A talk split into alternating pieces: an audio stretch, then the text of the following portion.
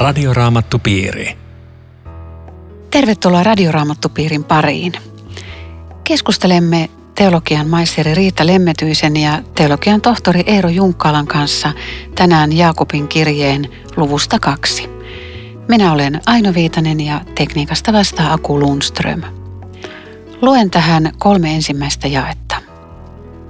Veljeni, te jotka uskotte meidän Herraamme Jeesukseen Kristukseen, kirkkauden Herraan, älkää erotelko ihmisiä.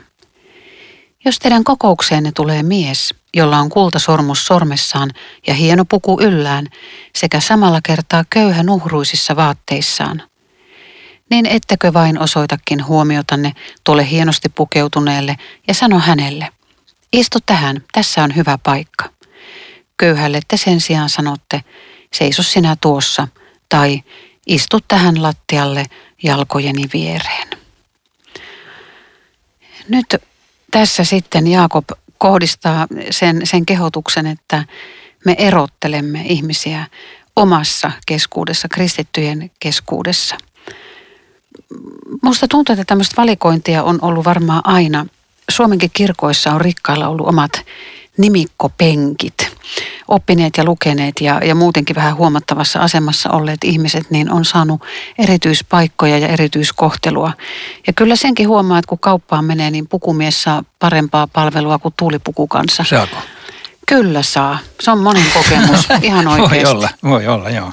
Niin, niin miten, miten kristitty voi muuttaa käytöstään, ettei hän valikoi, koska se on niin lihassa ja kaikkialla se semmoinen ulkonäön perusteella ihmisten johonkin luokkaan laittaminen. Joo, mutta eikö, toisaalta on ihan hyvä, että kirkossa käy siis rikkaita ja oppineita ja tämmöisiä, että ne, ne niin kuin noteerataan. Mm. Niin, tota, niin jos tätä, tätä voisi todella miettiä, koska eihän, eihän se kritiikki ei kohdistu nyt siihen, että tulia huomataan että sieltä tulee nyt tämän tyyppinen ihminen, eikä kritiikkiä kohdistu siihen, että on, on pieni paikka ja joutuu pallia käyttämään, vaan että, että ne käytännön arvioinnit, niin kuin, ne on, juontuu siitä, että mitä silmään näkyy. Okei, hei, tuosta tulee nyt semmoinen, jonka kukkarosta voisi hyötyä. Tässä on sulle nojatuoli, köyhä. Tässä on tämmöinen palli, joka silloin oli tekstin lukijan palli ja siihen lukija pani hikiset jalkansa, koska sukkia ei ollut. Että se oli erittäin epäkiitollinen paikka. Että tämmöinen arviointi, erittely, tämä on hirveän luontaista. Siinä ainoa ihan oikeassa. Joo, kyllä varmaan. Ja vaikka nyt sitten meikäläisessä yhteiskunnassa on melkein äärimmilleen viety tasa-arvoajattelu niin, että kukaan ei saa olla parempi kuin kukaan muukaan. Ja sehän, sehän on siis sinänsä hyvä asia, mutta kyllähän meidän, meillä on sisäänrakennettu tämmöinen ajattelu, että joku on vähempi arvoinen. Ja, ja mulle tuli tästä mieleen itse asiassa tämän päivän tilanne ja pakolaiset. Mm. Että niitä tummia miehiä kulkee siellä sun täällä, niin kyllä me vähän alaviistoa helposti, mm. niin kun katsotaan, aha, toi on sitä porukkaa. Yeah. Et, et siis semmoinen erottelu mielessä jollain tavalla. Yeah. Lievä rasisti ehkä asuu meissä kaikissa tässä Niinkö? mielessä. Eikö sussa asu? Ah, sä oot parempi kristitty kuin minä. Ei, ei. Mä jäin, mä jäin pohtimaan tota, mitä sä sanoit. Hei muuten, tota, kyllä tästä sen voisi oppia niin kuin myön käänteisesti, että ihminen noteraa suuresti sen, miten minut otetaan seurakunnassa vastaan, etenkin jos mä tuun sinne ensi kertaa. Joo, Huomataanko minut? Se on siis se myönteinen asia. Okei, tervehditään, tervetuloa. Siis tämä saattaa olla ihan käänteen tekevää, tuleeko ihminen uudelleen. Että miten, miten minua kohdeltiin. Toi on hyvä pointti tässä. Tulee mieleen, että meillä on nyt seurakunnassa kirkkoherra, joka muistuttaa meitä melkein joka sunnuntai siitä, että huomioikaa uudet tulijat. Että älkää nyt vaan menkää sinne itse pylvään taakse istumaan, vaan jos te huomaatte jonkun, joka ette ole nähnyt aikaisemmin, niin menkää moikkaamaan. Se on erittäin tärkeä hyvä viesti. Mutta se, mitä Jaakob varmaan tässä haluaa sanoa, että koska Jumala ei erottele ihmisiä, niin millä perusteella hänen uskovat sen tekevät? Se on, siinä on suuri ristiriita. Kyllä, ja varmaan senkin, että siis nimenomaan Jumalan seurakunnassa pitäisi huomata ne, joita muut ei huomaa. Ja meidän pitäisi olla ensimmäisinä osoittamassa rakkautta ja ystävällisyyttä Oliko tuohon aikaan joku, kun tässä Jaakob erottelee rikkaat ja köyhät, ja, ja, ja sitten hän sanoi vielä tässä jakeessa viisi näin. Onhan Jumala valinnut juuri maailman silmissä köyhät olemaan uskossa rikkaat ja perimään valtakunnan, jonka Jumala on luvannut häntä rakastaville. Mutta te häpäisette köyhän, tämä on jo jaetta kuusi. Mm. Eivätkö juuri rikkaat sorrat teitä ja raahaat teitä oikeuden eteen? Eivätkö juuri he herjaa sitä jaloa nimeä, joka on lausuttu teidän ylitsenne?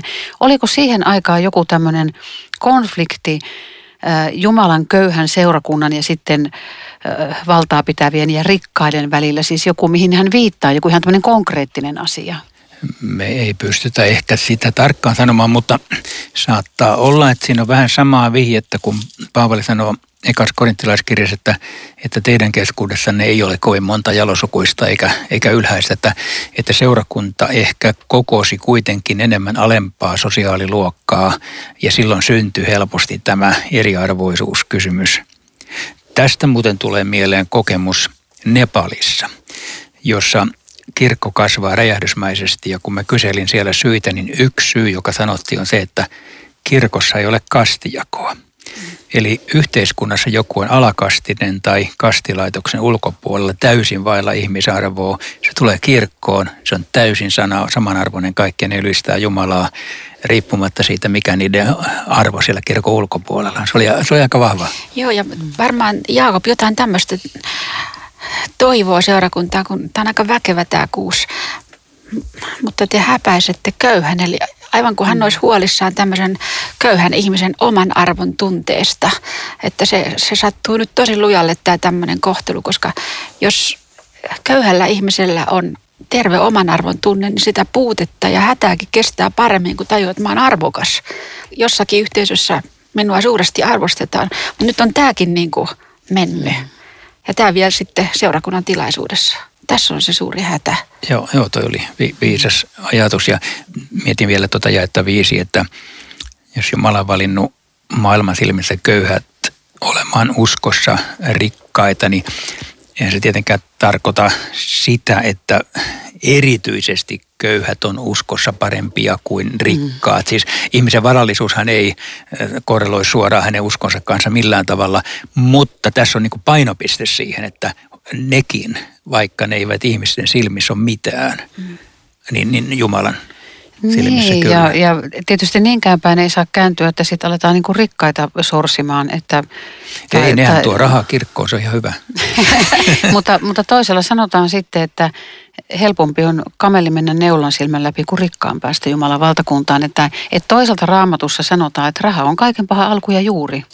Niin on, ja kyllähän Jeesuksen ympärillä, kyllähän niitä rikkaita vähemmistössä oli. Että esimerkiksi koko sadduköisten luokka, nämä, jotka Jeesusta tota, paljon kuunteli tahollaan, ne oli varakasta väkeä ja kaikki kiersi Jeesuksen lopulta ja oli ristiinnaulitsemassa. Että, Joku arimatialainen oli Niin, suuri poikkeus. Joo. Semmoista Nepalin seurakuntaa tänne Jaakob toivoo ja ja olihan se alkuseurakunta tämmöinen, että tässä on jotenkin niin kuin luisuttu pois siitä ensimmäisen sukupolven mallista, jossa, jossa todella jaettiin yhteistä hyvää. Ja, ja mä, mä luulen, että parhaimmillaan seurakunta tosiaan on semmoinen, että siellä ei varsinaisesti kysellä, mikä sun ammattis tai elintasos tai paikkas yhteiskunnassa on, vaan veljeä ja sisaria Kristuksessa, kannetaan toistemme kuormia, hmm. kysellään toistemme kuulumisia, uskotaan yhdessä ja Joo, mun mies käy semmoisessa miesten raamattupiirissä, jossa on sääntönä, että, että kenenkään ammatteja eikä, eikä titteleitä eikä taustoja puhuta. Että siellä kaikki miehet on samanarvoisia siinä porukassa ja se on koettu hyvänä. Ai, eikö ne edes oven ulkopuolella kysy, että mikä sä oot miehiäs? No en mä sitä tiedä, mutta, mutta siinä... Yleensä ne miehet nimittäin on kuitenkin kiinnostuneita tästä. Mutta lähtökohtaisesti Joo, se, että... se on hyvä. Mm. Se on hyvä. Mutta se, että seurakunnassa tulisi paremmin joku tuli ja nähdyksi, niin sitä voisi kyllä toivoa. Mä muistan tämmöisen, tämmöisen yhden puheenvuoron, jossa pappi kertoi innolla, miten me taivaassa tunnetaan toisemme. Että mahtava juttu. Ja sitten hän sai postia kuulijalta, että voisitteko pitää yhden illan siitäkin, että miten me kirkossa oppisimme tuntemaan toisemme. Joo, hyvä. Niin, totta, kyllä. No hän sitten, Jaakob tässä etenee tässä, syventää tätä ajatuskulkuaan Hän sanoi jakeessa 11, hän joka sanoi älä tee aviorikosta, sanoi myös älä tapa.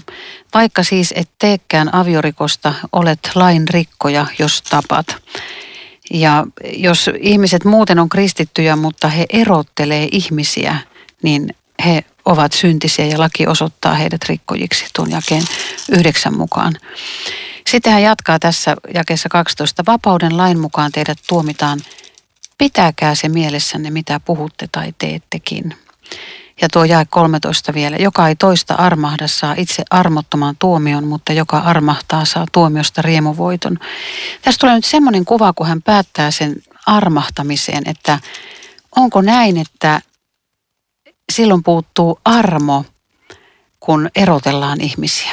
Eli viime kädessä siinä otetaan Jumalan paikka ja tuomitaan joku.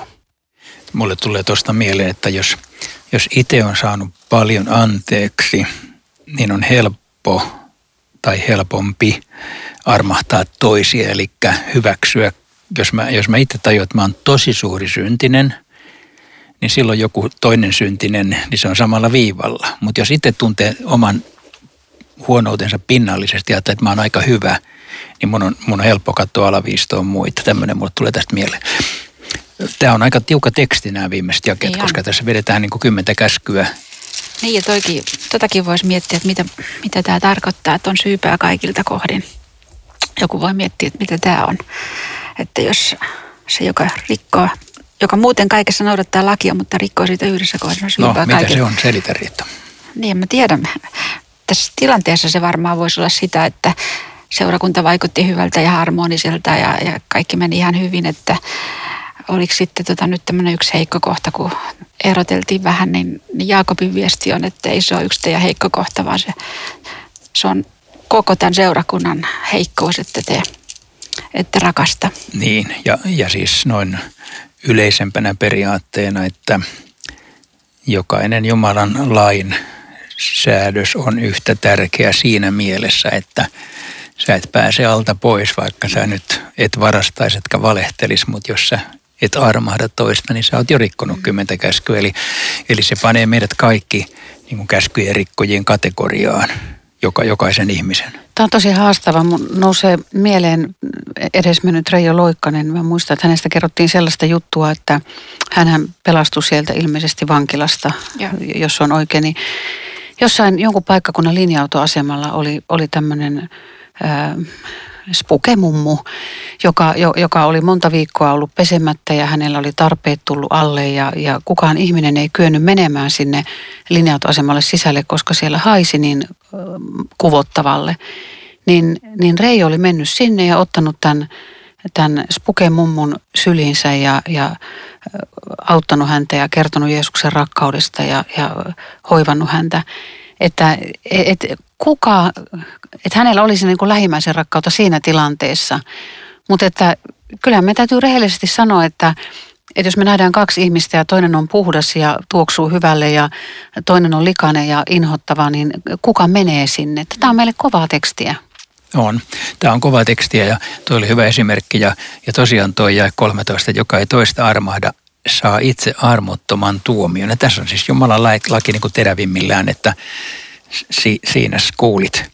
Siis tä, täytyy varmuuden vuoksi vielä sanoa, että Jumalan lailla on nämä kaksi tehtävää. Siis toisaalta se näyttää, että tee näin, niin elämä menee hyvin ja sun täytyy täyttää se. Mutta sitten lailla on se toinen tehtävä, joka osoittaa meidät lain rikkojiksi. Eli me, me ei päästä kukaan niin kuin tästä niin kuin koira veräjästä sanoa, että kyllä mä nyt täytän lain. En, en täytä. Ja siksi tarviin Jeesusta. No auta Riitta meidät nyt tämän alta pois. siis, siis vapauden laki on sitä, että, että mä tunnustan just tuon, mistä Eero sanoi, että näin, näin on. Minä olen Jumalan lain rikko ja me tarvitsen anteeksiantoa ja pelastusta. Ja joka, joka tämän sydämessään ottaa vastaan, hän, hän on vapauden lain vapauttama ihminen.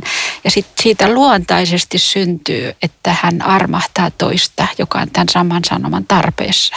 Mutta joka sanoo ei tälle sanomalle, mä en tarvitse mitään armoa. Niin se on kerran vastassa viimeiselle tuomiolle tämä ei. Tämä on Radioraamattu Piiri. Ohjelman tarjoaa Suomen raamattuopisto. www.radioraamattupiiri.com yle.fi. Jatkamme keskustelua Riitta Lemmetyisen ja Eero Junkkalan kanssa Jaakobin kirjeen luvusta kaksi ja sen jälkimmäisestä osasta. Minä olen Aino Viitanen. Usko ja teot on tässä yläotsikkona ja luen tähän mm, alle tämän jakeen 14. Veljet, mitä hyötyä siitä on, jos joku sanoo uskovansa, mutta häneltä puuttuvat teot? Ei kai usko silloin voi pelastaa häntä. Usko vai teot? Nyt puhutaan siitä, että Paavali opettaisi eri tavalla kuin Jaakob. Miten on? Kyllä tästä semmoisen voisi löytää, jos ei syvennyt asiaan paremmin, koska tota, toi jae, minkä sä luit, jos, tä, jos meillä olisi vain tämä, niin nythän me vettäisiin tämmöinen johtopäätös, mutta jos, jos Paavalilla on sitten tämmöinen usko, on, usko pelastaa yksin ja Jaakobilla on vähän näitä tekoja, niin kumpi pannaan pois? No Jaakob pannaan pois tietenkin, otetaan vaan Paavali. Mutta tässä on minusta semmoinen hyvä esimerkki siitä, että jos on tämmöinen vähän vaikea kohta raamatussa, senhän Luther opetti, niin sitten pitää raamatulla selittää raamattua. Ja tämän Jaakob tekee ja sitten tässä huomataan, että ei tässä ole mitään ristiriitaa ollenkaan. No selitä, miksei? Koska tota, Paavali puhuu vanhurskauttavasta uskosta, siis mm. miten pelastutaan ja saadaan armo. Siihen ei liity yhtään hyvää tekoa. Mm. Mutta et Paavali tavallaan niin kuin ohjaa ihmistä ristin luo. Ja sitten tässä Jaakob ottaa nyt ohjauksen käsinsä ja johdattaa sitä ihmistä ristiltä eteenpäin. Nyt on se mm. arki. Ja miten minun uskoni siellä näkyy. Eli Paavali kysyy sitä, että edeltääkö pelastusta teot vai ei, ja Jaakob sitä, että mitä, taas, mitä uskon jälkeen seuraa. Ja. Joo, ja sitä paitsi Jaakobillahan on tässä tämä jakeessa 23 oleva sana, Abraham uskoi Jumalan lupaukseen ja Jumala katsoi hänet vanhuskaaksi. Tähän on se sama uskon peruslause, joka Paavalilla on, joka on siis kaksi siellä ensimmäisen Mooseksen kirjan luvussa 15. Hmm. Ja, ja siis tässä kohdassa Jaakobi on täsmälleen Paavalin ja. kanssa samalla linjalla. Ja se on se meidän uskon peruslause, johon sitten Luther hmm. tarttuu. Mutta sitten jakeessa 21 taas sitten Jaakob ottaa sen esimerkin, että eikö isämme Abraham osoittautunut vanhuskaksi tekojensa perusteella, kun hän vei poikansa Iisakin uhrialttarille. Eli sitä uskoa seurasi se teko. Niin siis tota, jos, kun kun Abraham uskoi silloin sen lupauksen, niin tota, sillä uskolla hän olisi mennyt taivaaseen ja hän olisi siellä vannuskasten joukossa. Mutta me ei tiedettäisi Abrahamin uskosta mitään. Mutta sitten tuli 30 vuotta myöhemmin tilanne, jossa Abrahamilta kysytään kuuliaisuutta, uskon kuuliaisuutta. Me tiedetään Joo, myöskin kyllä. tämä hetki. Ja sen takia Jaakob sanoi, että tästä te näette hänen uskon kuuliaisuutensa. Meille se tuli ilmeiseksi tätä kautta Muuten me ei tiedettäisi tästä mitään. Jumala tietäisi vanhuskaan Abrahamin uskon, mutta et, et tavallaan mä niinku ymmärrän tämän, että, että kun ihminen tulee uskoa, hän saa pyhän hengen ja pyhä henki on elävä henki ja se johdattaa näihin hyviin tekoihin osoittamaan rakkautta ja, ja huolta toisista, että me, me ei tehdä sitä, me ei, me ei niin sparrata itseämme tähän, vaan hyvä henki tekee tätä. Jolloin se esimerkki, joka on siellä viimeisen tuomion tekstissä Matteus 25, sopii tähän, että vanhurskaat vastaavat, milloin me näimme sinut vankilassa tai, tai sairaana tai niin edelleen ja kävimme katsomassa. Siis ne, ne ei niinku niillä katsomisilla ansainneet mitään, mutta ne olivat vanhurskaat. Sinä sanotaan, että vanhurskaat vastaavat. Ja se on juuri sama sana, mikä tässä on. Abrahamkin katsottiin vanhurskaaksi. Eli että se vanhurskaus on se pelastus. Ja se on se varsinainen juttu. Mm. Mutta sitten se ei, ei se jää siihen. Siitä seuraa jotakin. Kyllä, ja tässä puhutaan seurauksista ja muistutetaan meille siitä, että eläkää kansaisen mukaan, älkääkä niin kuin Hmm. Unohtako sitä juttua, että teidän pitäisi elää se todeksi. Mutta se on jännä, että kristikunnassa on yritetty äh, niin kuin vesittää jompaa kumpaa, että, että on yritetty niin kuin erotella, niin kuin Riitta sanoit. Ja se on siis äärimmäisen luonnollista, koska se, se yhdistäminen on vaikeaa, hmm. koska ne teot ei pelasta ja kuitenkin niitä pitää tehdä. Niinpä. Eli usko on pelastuksen perusta ja teot on uskon seurausta. Mutta eikö, eikö se ole vielä sillä, että että, että kristitty helposti rupeaa mittaamaan niille teollansa omaa pelastustaan. olenko tehnyt riittävästi, olenko rukoillut riittävästi, uskonko riittävästi, ikään kuin mä sillä pelastuisin. Joo, muuten sä siterasit nyt Matteus 25, eikö se on jännä momentti siinä kertomuksessa, kun nämä vanhuskaat sanovat, Herra milloin? Ei ollut kuitenkaan jäänyt sille arkistoon, että hei mä kävin vankilassa 23.3. ja vaan se on täysin hukassa, että mitäs mä oon tehnyt, onko mä tuommoista tehnyt. Et kuitenkin se elävä usko, se, se vie Kristuksen luo, eikä sinne panna niin kuin omaan piikkiin, että Herra on mä tehnyt tätäkin, että laske sisään. Joo. Mutta toisaalta sitten me tarvitaan sitä kehotusta. Tarvitaan, Niin kuin roomalaiskirjassa Paavali koko ajan kehottaa, että tehkää hyvää ja rakastakaa ja me tarvitaan sitä, Kyllä. vaikka me ei sillä mitään ansaita. Kyllä, että jos roomalaiset kirjoitetaan tähän vielä taustaksi, niin siinähän on ensimmäiset, jos ne karkeasti sanotaan, 11 lukua kertoo, mitä Kristus on tehnyt ja miten on pelastus. Ja sitten tulee, pankaa tämä käytäntöön. Viimeiset luvut täysillä ladataan, että eläkää tuota, tämän mukaan, älkääkä polko leväperäisiä näihin asioihin nähdä. Tässä on tosi kaunis tämä jakeessa 23. Ja niin täyttyi raamatun sana. Abraham uskoi Jumalan lupaukseen ja Jumala katsoi hänet vanhurskaaksi ja hän sai nimen Jumalan ystävä.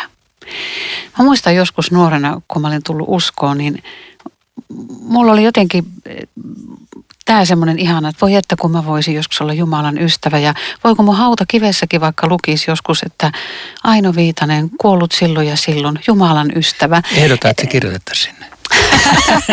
mutta siis, no se on, se on tota, niin, tosi rajua, mutta siis se, että eikö uskomatonta, että kristitty voi olla Jumalan ystävä? Joo.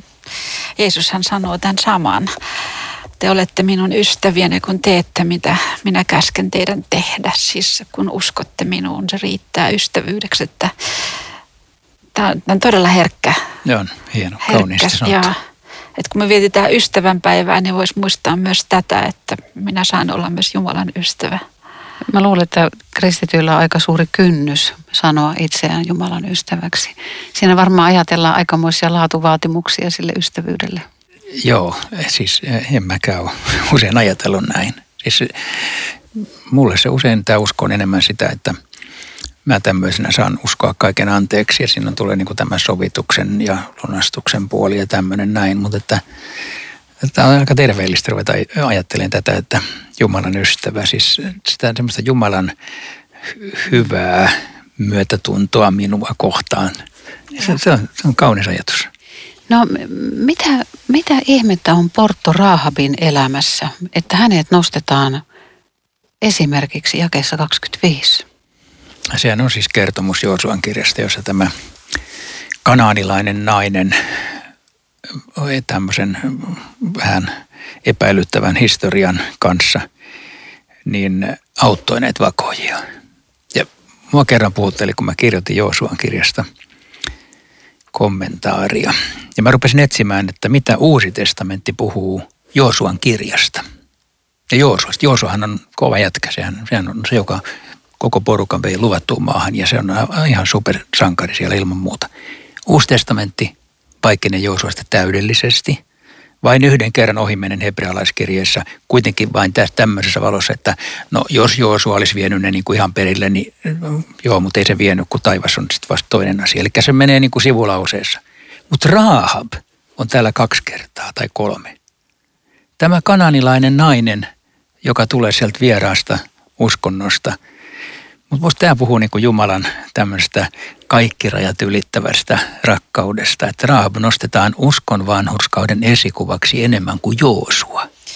Niin ja sitten vielä tota Porto Raahab, siis semmoinen elämä, jos se nyt kauheasti mairitteleva ole, niin, niin tota, kun hänkin kuuluu Jumalan ystävien joukkoon muuten. Ja Jeesuksen sukuluettelossa hänen nimensä, että – Tämä, tämä on just sitä, minkälaiset silmät Jumalalla on. Se ei kattele niitä, että onko timanttisormus ja hienot vaatteet, vaan rakastaa ihmistä ihmisenä. Ja se, että tässä on siis kaksi esimerkkiä uskovanhurskaudesta ja teoista. Toinen on Abraham, toinen on Rahab. Että se on, se on jollain tavalla melkein niin kuin on. humoristista. Ja. Jos joku kuulija ei tiedä, niin, niin mitä tämä Rahab tarkkaan ottaen teki? Hän Lyhyesti. siis auttoi toi israelilaiset vakoojat, kun nämä olivat tulossa luvattuun maahan, niin hän toimi heidän puolesta. Ja itse asiassa sieltä tekstistä Josuan kirjasta rivien välistä mun mielestä käy ilmi, että tämä Rahab ei siis alun perin uskonut Israelista Jumalaan tietenkään, kun hän ei tuntenutkaan sitä, mutta kun nämä vakojat kertoo, mitä Jumala on tehnyt, Rahab tuli vakuuttuneeksi, että joo, tämä on oikea Jumala. Ja mä oon ajatellut, että hän tuli siinä iltakahvipöydässä uskoon. Ja, ja sen takia hänet täällä mainitaan, että hän avasi sydämensä uskolle ja toimi sen mukaisesti. Ja pelasti koko sukunsa, pyysi sinne, halusi pelastaa. Joo. Niin ja auttaa näitä kahta sanasaatteja pakenemaan.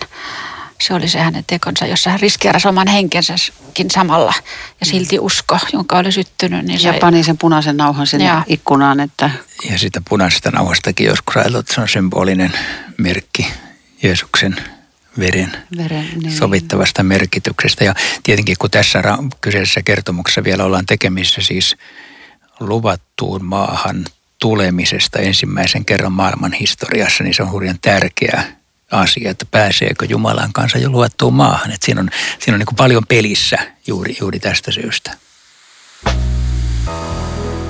Radioraamattupiiri. Kiitos tästä kerrasta ja kiitos ystävät mukana olosta. Rukoiletko Eero tähän loppuun? Herra, me pyydämme, että voisimme olla nyt sellaisia, kun Jaakobin kirja kehottaa laittaa uskomme käytäntöön. Meidän on niin helppo erotella ihmisiä ja ajatella, että toiset ovat arvokkaampia kuin toiset. Anna meille armahtava mieli, anna meille rakastava mieli. Kiitos siitä, että siinäkin tapauksessa, että me olemme täysin tässä epäonnistuneet kaikessa näissä, me saamme tänään uskoa syntimme anteeksi annetuiksi ja itsemme sen armahduksen varaan, jonka sinä Jeesus olet meille antanut. Aamen. Radioraamattupiiri. Lähettäkää meille kommentteja, kysymyksiä ja myöskin uusia ilmoittautumisia radioraamattupiiriin mukaan. Siis piirin voi perustaa kaksi ihmistä tai useampi. Tiedot voi laittaa sähköpostilla aino.viitanen at sro.fi tai postikortilla osoitteeseen Suomen raamattuopisto PL 15 02701 Kauniainen. Laitathan korttiin merkinnän radioraamattupiiri ja kun ilmoittaudut piiriin, liitä mukaan selvät yhteystiedot. Kiitos ystävät seurasta ja kuulumisiin jälleen viikon kuluttua. Radioraamattupiiri. www.radioraamattupiiri.fi